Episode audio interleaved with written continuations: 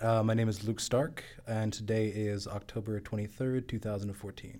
This interview is for a project called Fatherless by Suicide, and I'm here to just share my story, my experiences with that subject. And it was just such uncanny timing that you were here at the time you were on today, which is the, the five year anniversary of my dad's death. Uh, but I'm glad to be here and I'm glad to do this. My favorite story is I have a tattoo on my ass that I got after he died that is his initials and his birth and death years. And I tell people about that, and they're always like, why would you get a tattoo there? A lot of people find that disrespectful. But then I tell them when me and my sister were, you know, 13, 14, me and my sister are two years apart, and she's older. Anytime we would bring a new friend over, my dad would introduce himself and then say, Hey, do you want to see my ass? If they said no, then he wouldn't. He'd just be like, Okay. But if they said yes, he flat out would. No hesitation, no question. She's like, Okay. And then he'd turn around and pull down his pants. Yeah. This is why you were a teenager? He would do that? Yeah, this is while I was like 13, 14. He would do this. And so, what was your response, and your and your sister's response? You know, mostly just embarrassment and shame. Uh, at the time, looking back on it, it's incredibly hilarious just the fact that he would do that. He was kind of a ridiculous man, my father was. Uh, from what I can remember of his personality, he was very warm, he was very loving, he was always there for us, gave us whatever we wanted or needed, and always tried to support anything we were interested in. And it was always very open with everything except himself, pretty much. I got him to tell me about what he was like when he was a kid once. It was always a very sad story. He was a kid that grew up with a cleft palate for I think like 10 or 12 years of his life. So he had a split lip. He was made fun of a lot. And that was a big deal for him when he was a kid. He, that just that really affected him. And I think that's just where the point where he shut down and that's really all the information I ever got from him was that part of his life and then that's it. Everything else I've learned about my father, how he was when he was my age, was from my aunts and uncles. So from a young age, my dad started working. He was like 11 or 12 and had the whole paper route system. Uh, and that's what he knew growing up because his dad wasn't around. When I was 13, I kind of started doing the same thing because I was a little socially awkward and it was just, you know, it was either I can spend my summer when I'm 13 sitting in my room playing video games or I can go work for my dad and, you know, do something so I worked for my dad.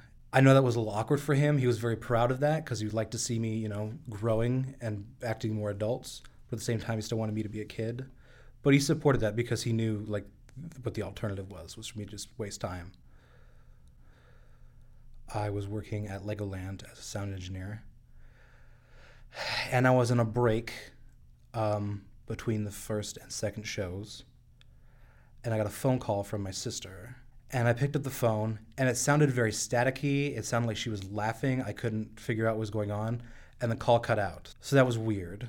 And then she called back. When I got that phone call, I was standing next to my supervisor, who watched me receive that phone call. So I hung up the phone. I turned to, I turned to him and said, "I have to leave right now." And I got into the little utility cart that we had by the theater, and I drove. And I don't even think I clocked out. I just drove directly to the office, ran through the office, got into my car and started driving over to his house. I was, I think I got like three blocks away from work when I just I said to myself out loud, "He's dead." Like that, uh, just something I knew. I think it was just the tone of my sister's voice, where that could be the only thing that would make her sound like that. So I drove way too fast and way too emotional, and I got there uh, as quickly as I could, and I pulled up, and there were two police cars with three officers. The ambulance had just left. There was tape over the door because it was still a, technically a crime scene. The first person I went to was my mom because she was there. Uh, and she was completely catatonic. She was not responding. She did not look well. And my sister was just just bawling her eyes out. And the police officers were trying to talk to my mom. And she couldn't do anything so I, I, I grabbed the officer he was talking to by the arm and said, "You're going to talk to me now."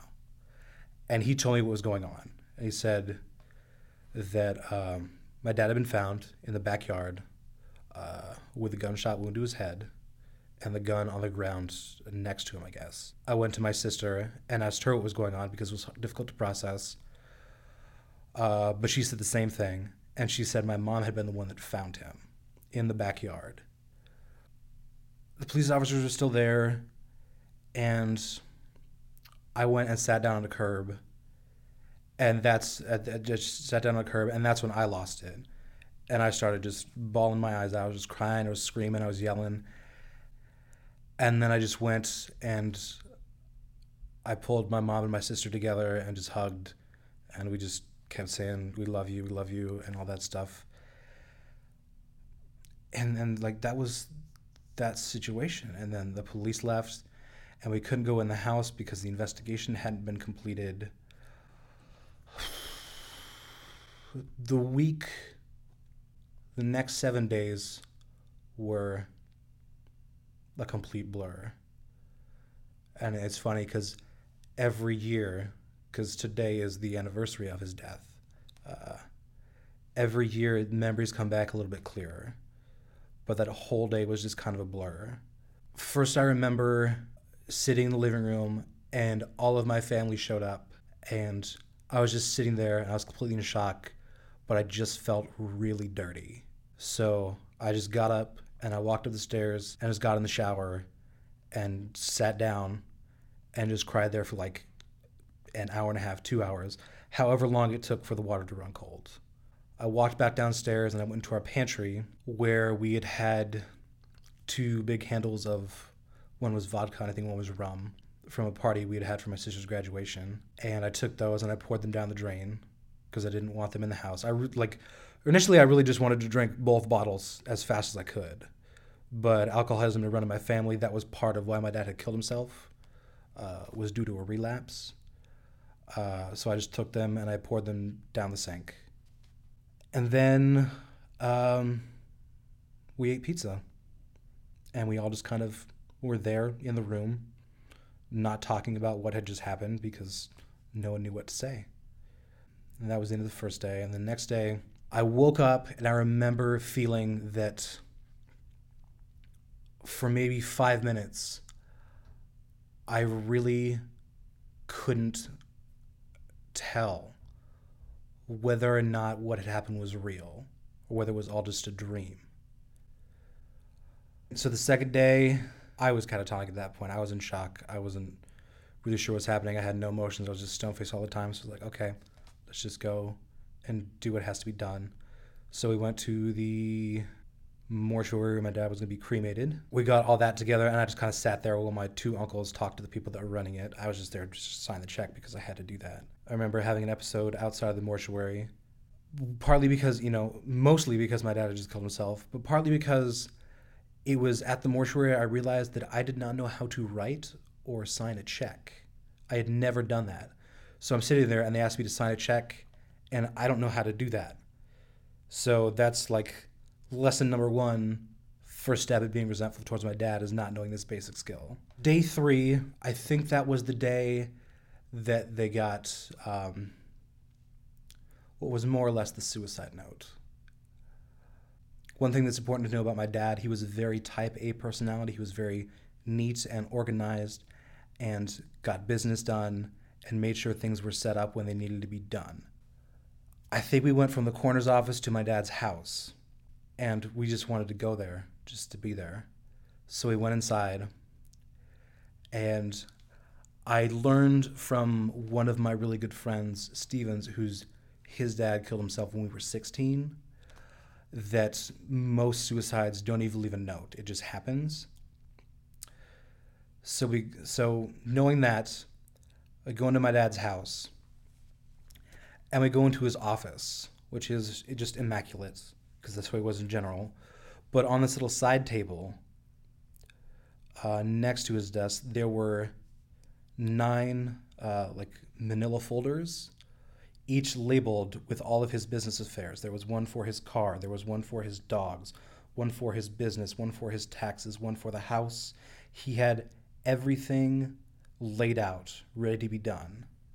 Which at first I just I just started cracking up because like that's like my quintessential father, just doing all of that and having that already. I, when my friend Steven dad killed himself, he just woke up in the middle of the night and jumped off a freeway overpass into traffic.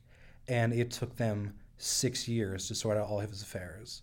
With the way my dad had laid everything out, my uncle got it taken care of in eight months. So I, I guess we are all grateful for that, and we we all just couldn't help but laugh at the just how that was. But then after laughing, I got very sad and lost it because that just reinforced how premeditated the entire act was. My dad had gone out and bought a cheap, like $3 lawn chair and put it in the part of his yard that was the farthest away from everything. And he killed himself in a $3 lawn chair that could be thrown away easily and made as little a mess as possible in the middle of this this gravel that was his backyard. So again, that reinforced the premeditated thing. One of my uncles had already been back there and hosed it down, so it wasn't so graphic. But the chair was still there, and I did see it, and I did see the bloodstains on the chair. That was awful. And then I went back inside and went into his room, and was just I was just looking around his stuff, just all all very surreal. And I was just going through his things, and I pulled this blanket down from the closet and put it on his bed. And I went to put it back and I realized there was something hard in it. So I opened it up and there was the box of bullets that he had used. Uh, and I freaked out at that. And I was, you know, again, like the whole week was just catatonic, but I was fine to that point until they actually handed me the box with his ashes in it. And that was another moment where I just lost it because I realized my entire dad, my dad who was 6'2 and like 250 pounds, fit into this cardboard box that was like eight by four by eight high. Uh, and I just couldn't believe that this man that I had known and loved was in this little box, and it was just his ashes. Uh,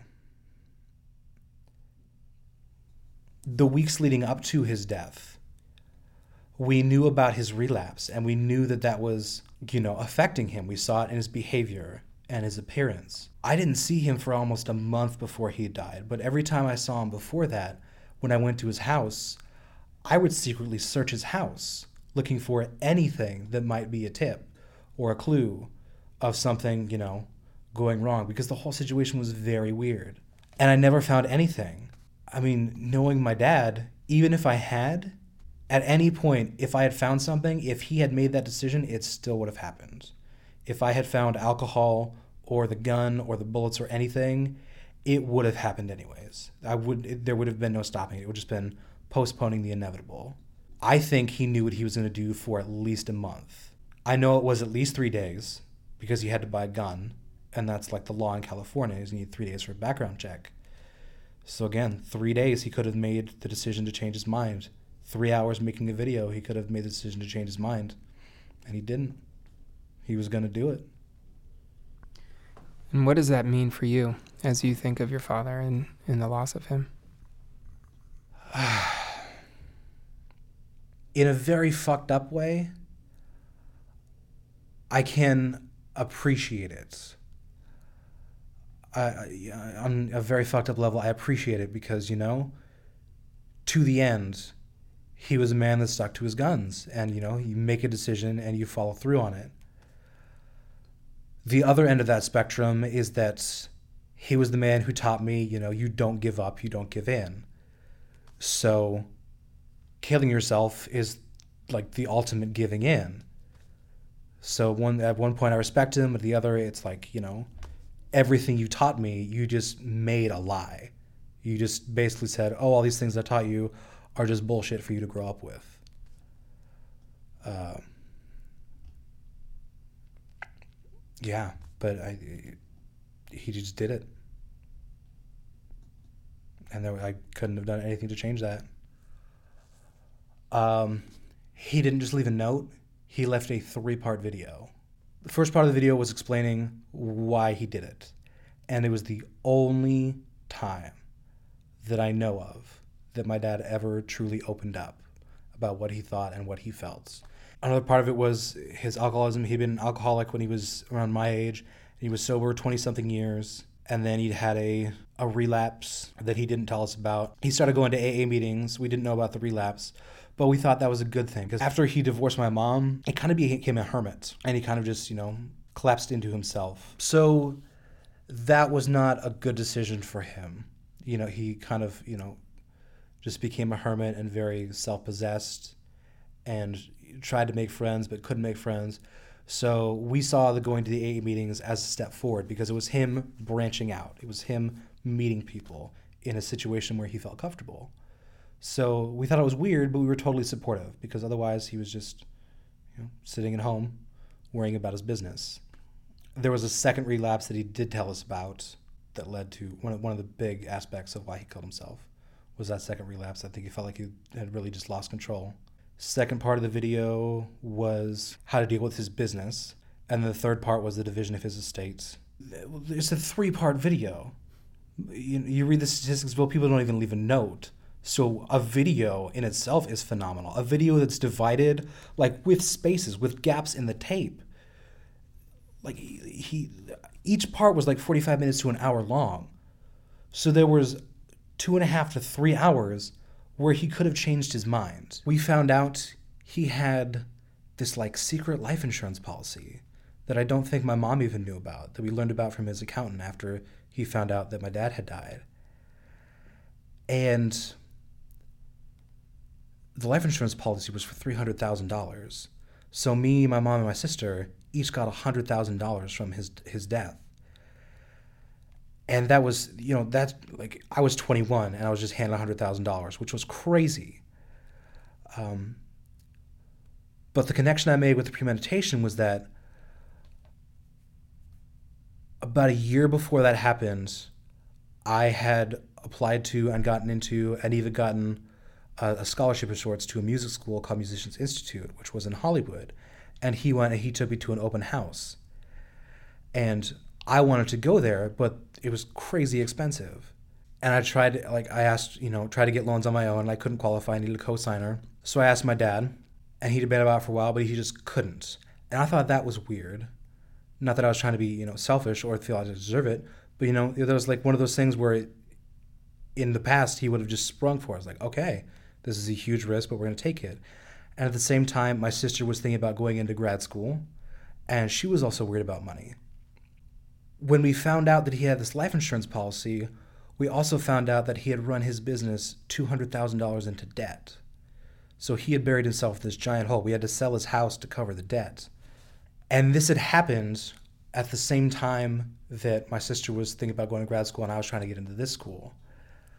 So I've made the connection, I think my sister agrees with me, that he knew about this life insurance policy. He knew we would get it, so part of the reason he killed himself was for us to have these opportunities that he couldn't give us at the time that we asked for them, which you know still messes with me a lot, a lot, and it messes with my sister a lot because you know it's still you know so angry for such a long time about what he did and it's just abandonment. I feel like it was kind of the second time that my dad abandoned my family. The first being when he divorced my mom uh, but at the same time, his abandonment gave me and my sister the opportunities to pursue these things that we wouldn't have had otherwise. I wish he was still alive. I really do. But at the same time, if he were still alive, I might not be here. I might not, I wouldn't have had the money to go to the music school that I wanted to go to. Um, I could very well still be in San Diego in a dead end job, just not enjoying my life. So I have this juxtaposition of being very angry and very grateful. And that's been my biggest obstacle that I struggle with still to this day is, you know, fighting the anger and the appreciation happening at the same time. It was the most difficult when I was at school because here I am in this amazing place that I'm really happy to be and really angry at the reason that I'm there.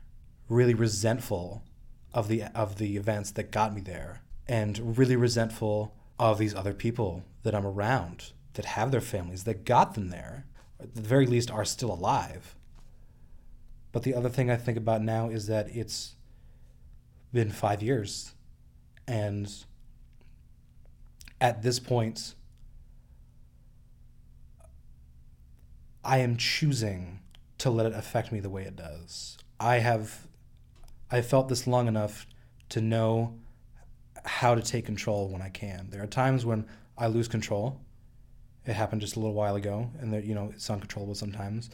But how I feel about it at this point forward is a choice.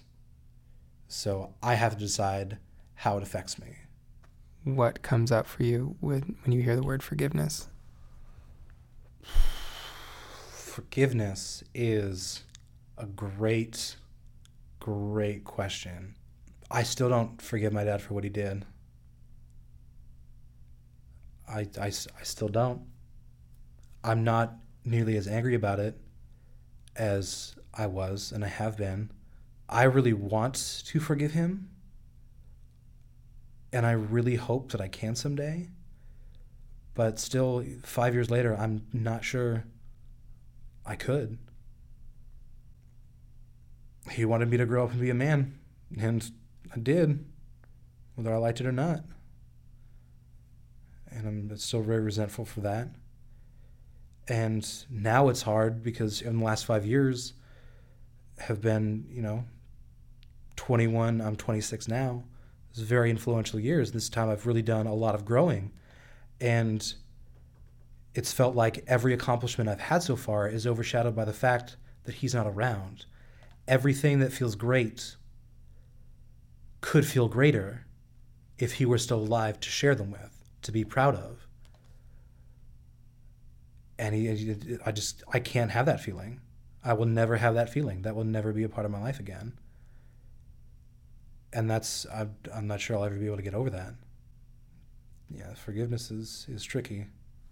Is it something that you're you're actively trying to work at, or is it something you're resigned to? I've had a handful of epiphanies since his death. Uh, the most recent one I had was that I, I don't remember what I was doing, but I just remember realizing at one point that I'm trying to do all these things. I'm trying to accomplish these things that I think would make my dad proud. And it was in this moment that I just realized I'm trying to impress someone who's not even alive. And that was that was a literal sit down, whoa moment for me. So it was in that moment I realized I need to stop trying to live up to the expectations of a dead man, of a man that killed himself. It was two years of just pure anger. Just anytime anyone asked me how I felt about my dad, it was angry, angry, angry. Occasionally sad, but mostly just angry. I, I wanted to believe that there was a hell just so I could believe that he was there because that made me feel better. And I wanted him to feel the pain that he had been making me feel. I don't really think there was a major turning point with the anger. I think I just got tired of being angry. It just became poisonous. And I just I I didn't want to feel that way anymore. So I think I started going to therapy for that. I guess I really started to open up to the feelings and try to find new feelings to put in there. Because it was just I was a miserable person, but it just you feel so alone cuz no one talks about it. At least for me, that's really what I wanted was just someone to listen that I felt comfortable with, that I trusted, that was close to me, and just say, yeah, that sucks. Because from what I remember, there's nothing you could say to make them feel better in that moment. I think it's important for it to be said that the idea of a man sharing his feelings should not be one met with hesitation or restraint or shame. I know just eh, being a guy, you grow up thinking that as a man you're supposed to be tough and you're not supposed to show emotion. And I think there's a time and place for that. But you still need to say things to literally anybody. For people who want to get better, that's what you need to do. You need to just put it out there because once you put it out there, you realize it's not as big as you thought it was. Is today a special day? I am actually really glad you asked that question. Today is a special day because it doesn't feel like a special day. This is the fifth anniversary, and the first two years, I avoided the day. I pretended the day didn't exist. October 23rd wasn't a day on the calendar. I Went to the 22nd to the 24th, and I did whatever I had to do to pretend like the 23rd did not happen. It wasn't a day in my world. Years three and four, I recognized the day. Mostly year three, I recognized the day, but still tried to avoid it, tried to distract myself. Year four was kind of the same, just with less intensity. Today is here. Me,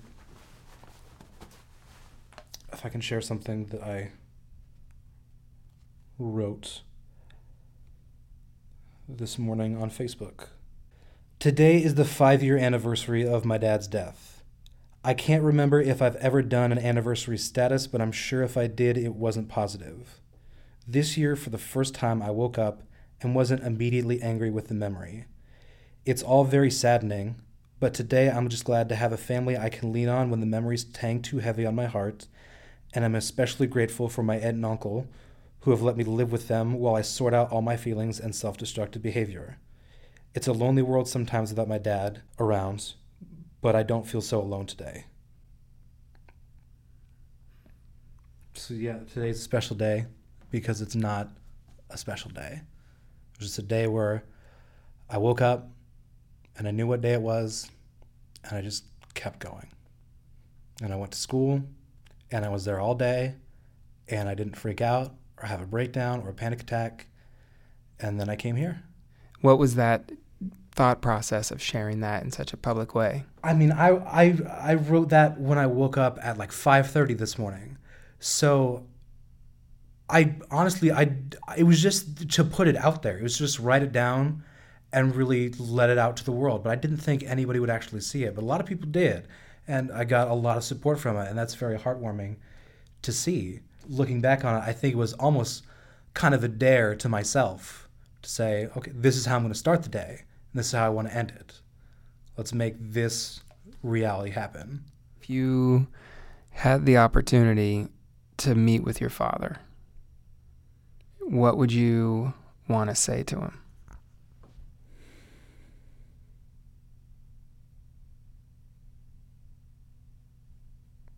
I don't think I want to meet with him. I still I love him to death and I miss him every day, or at least every day that I think about him now. But I still don't think if I saw him I could say anything positive. So that is just an interaction I would rather not have. As nice as it would be to physically see him, just the thought of saying anything is I I have nothing. There's nothing for that scenario. And what if you could hear anything from him? What would you want to hear? Do you want to see my ass? Really, I really do. If I could hear him say anything more than more than saying I'm sorry, uh, more than please forgive me, more than any of those things. That's what I'd like to hear. What does that symbolize for you? that's the best years I can remember with my dad. That is all that's all the good times. Even if his persona and who he was was kind of fake and shut off, that's that's the good times.